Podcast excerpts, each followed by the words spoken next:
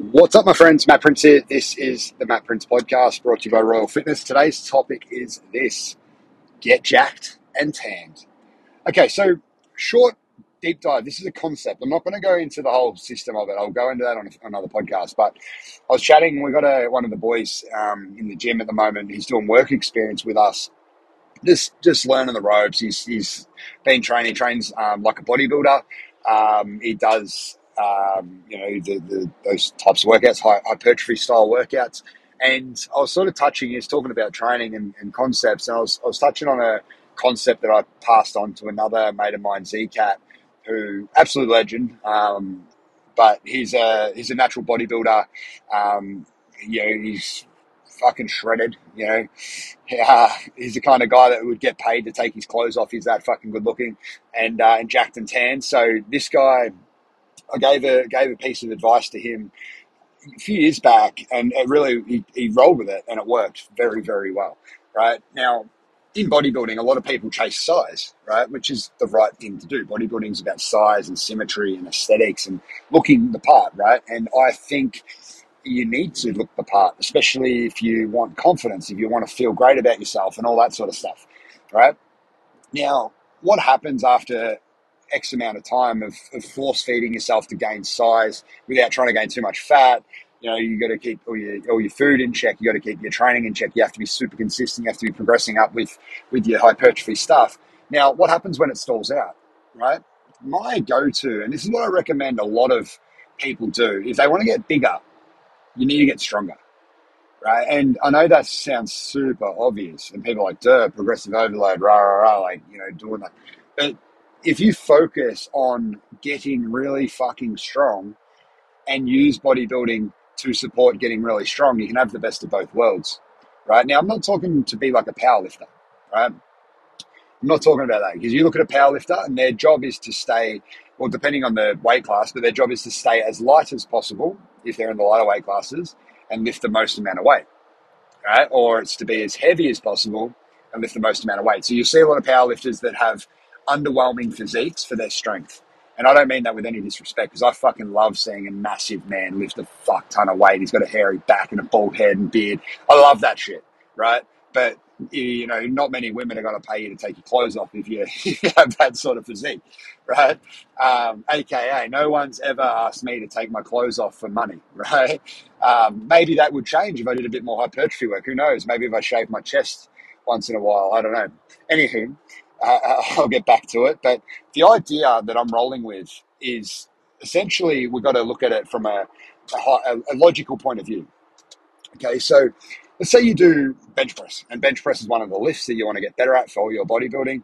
Um, let's say it's dumbbell press, actually. We'll go dumbbell press. A lot of bodybuilders use dumbbells, isolates the pecs a bit harder, and, you know, individual arms, all that sort of stuff. Um, let's say you do that, right? Let's say you're stuck at 40 kilo dumbbells for 10 reps. How are you going to get from 40 kilo dumbbells to 50 kilo dumbbells for 10 reps? Right? If you keep doing 10 reps with weights and try and improve, like you may get better, but there's going to be a, a level of accommodation to that, to that weight, to that workout, to those sets and reps that you're doing. Right? There's going to be accommodation. Your body adapts, and that's the way the body works. You, you, you stress it, it adapts, comes back stronger. You stress it, it adapts, comes back stronger. But there's a point where it adapts and it doesn't really need to change because it's just adapted right? And you really have to force things to make it move again. And usually I find a lot of people adapt within three weeks to certain exercises, certain programs. Uh, and it doesn't mean you program hop or anything like that, but certain aspects need to be tweaked up. You know, change an exercise here, change a rep range here, change an angle, change a, you know, whatever, grip, whatever. But essentially, people adapt pretty quickly.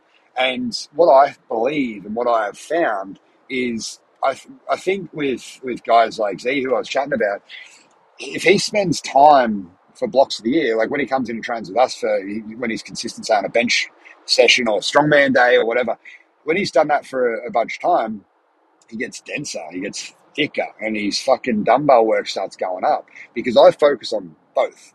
I probably train more like a, I train like an athlete, but when it comes to um, upper body, probably train more like a power lifter in terms of like my focus is to try and get my my bench press up or my shoulder presses up and all that sort of stuff and then all of the pump work is to support that. So like I'm building my pecs to build my bench press, and I, but it works hand in hand, right? Like so the only difference would be the, the, well one there's a few differences. One's the nutritional side and the other one i don't train as much as like as much volume in high hypertrophy ranges as a bodybuilder because i don't want to be sore when i'm having to do jiu-jitsu the next day right? That's just something that's in the back of my head. So i won't do like isolate my pecs for example do flies after a bench day because the next day i'm, I'm grappling you know people between the weights of fucking 75 and 140 kilos for, for an hour. Like you don't want to, you don't want to go into that with pre-fatigue and get injured, you know. So I have to be mindful there. But if I if I wasn't doing jits, I would definitely be doing those things, right? And when I'm not, I'll do extra isolation work like a bodybuilder,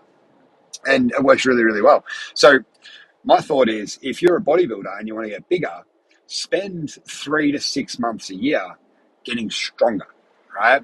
And then use those movements that you want to get stronger. And let's say it's, you know, bench for your chest, shoulder press for your shoulders, bent over row for your back, um, or seal row for your back, squat for your legs, deadlift for your, your, your posterior chain, or farmer's carry for your posterior chain. Let's say you use those movements, right? If you do those things, when you go back to your hypertrophy work as the main focus, because you're still going to do the hypertrophy stuff. I'm not saying to drop that. I'm just saying, like, add a set of heavy set of five or three or something before you start your hypertrophy work, right? That, that's pretty much the crux of it for a lot of people. Um, that would be a, a good starting point. Um, but let's say you do that, right? When you go back, say if you can get your bench press to go from 100, and this is what we did with Z, went from about 130, I think we got up to 150, and he started pressing. I think he was pressing the 50 dumbbells above his head, shoulder press. He weighs like 78 kilos. And he, he, because of all the grip changes, and we started training like a strength athlete, he started squeezing the bar properly, getting all the all the fast twitch fibers to switch on, and he got neurologically stronger. Like his CNS got stronger uh, from the heavy stuff. He started to do all his rep work with heavier weights, right? So if you're, if you take your bench from 130 to 150, even though it's only for a single, not really enough to make you massive. If that means your dumbbell bench goes from 40s to 50s for 10, that's going to make you massive right? That's going to make you bigger, right? And then you see the guys go through the general progression, 50s to 55s. They when they're hitting that from multiple sets of 10, goes up, right? Me and uh, me and Shan, one of the boys in the gym, Shannon's our best bench presser at the moment by far. He's a fantastic bench presser. Um, he bench pressed, I believe he was 84 kilograms or 83 and a half kilograms. He was, yeah, 83 and 83.6, I think it was, he weighed in at. Um, he bench pressed 175 kilos. it's fucking tremendous strength. Um, but Shannon is absolute weapon, right? So Shannon, we were training together a couple of years back now. We had a big focus of getting our, our five by five up, right? So we do our heavy work on, say, a, a Monday or a Tuesday.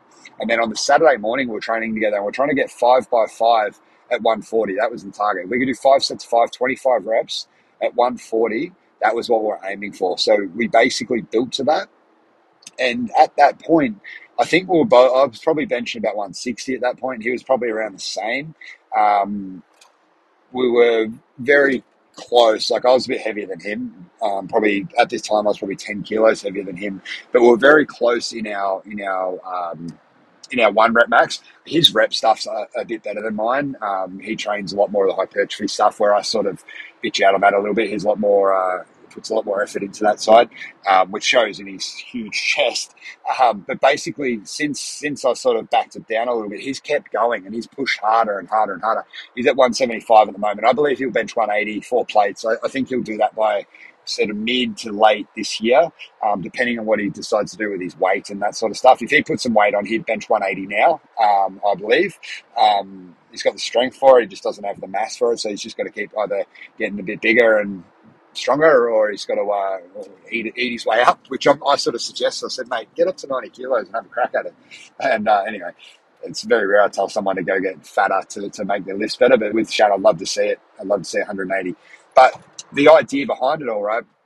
Shannon, it's nothing for Shannon to grab the 60s on the dumbbells and start repping them, right? It's nothing for him to hit a, five, a set of five or a set of, you know, I think he hit a set of 11 or 10 with 130 the other week on a bench as a rep out set after his main work.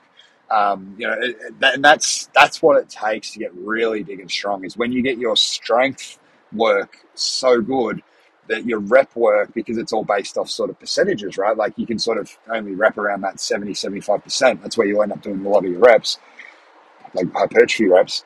When that 70, 75% is like 130 kilos, right? You know you're going to be a big unit. So anyway, that's some advice for you guys out there looking at getting bigger and stronger is focus on not only so so my my starting thing would say spend three to six months of the year. If you're a pure bodybuilder and you just want to get bigger and you just want to look good, spend three to six months of the year focusing on building up your strength as your main focus, and then uh, around that, all the accessories and hypertrophy work around all of your weaker areas to support that gaining in strength, and then spend the other part of the year just trying to get bigger, right?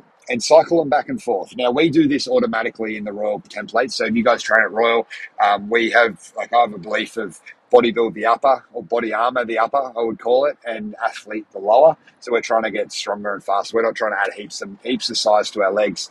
Um, you, you can get bigger legs through doing a lot more volume. Um, I prefer it to be more power and athleticism type stuff. Uh, but that's just that's just a personal bias I have. There's a few guys in the gym that want bigger legs, and I give them stuff to do bigger legs. But majority of us uh, athletic minded with the leg side of things um, want to be fit, explosive, move good, all that sort of stuff. So we have that that concept of body armor, the upper, athlete, the lower. I really like that terminology.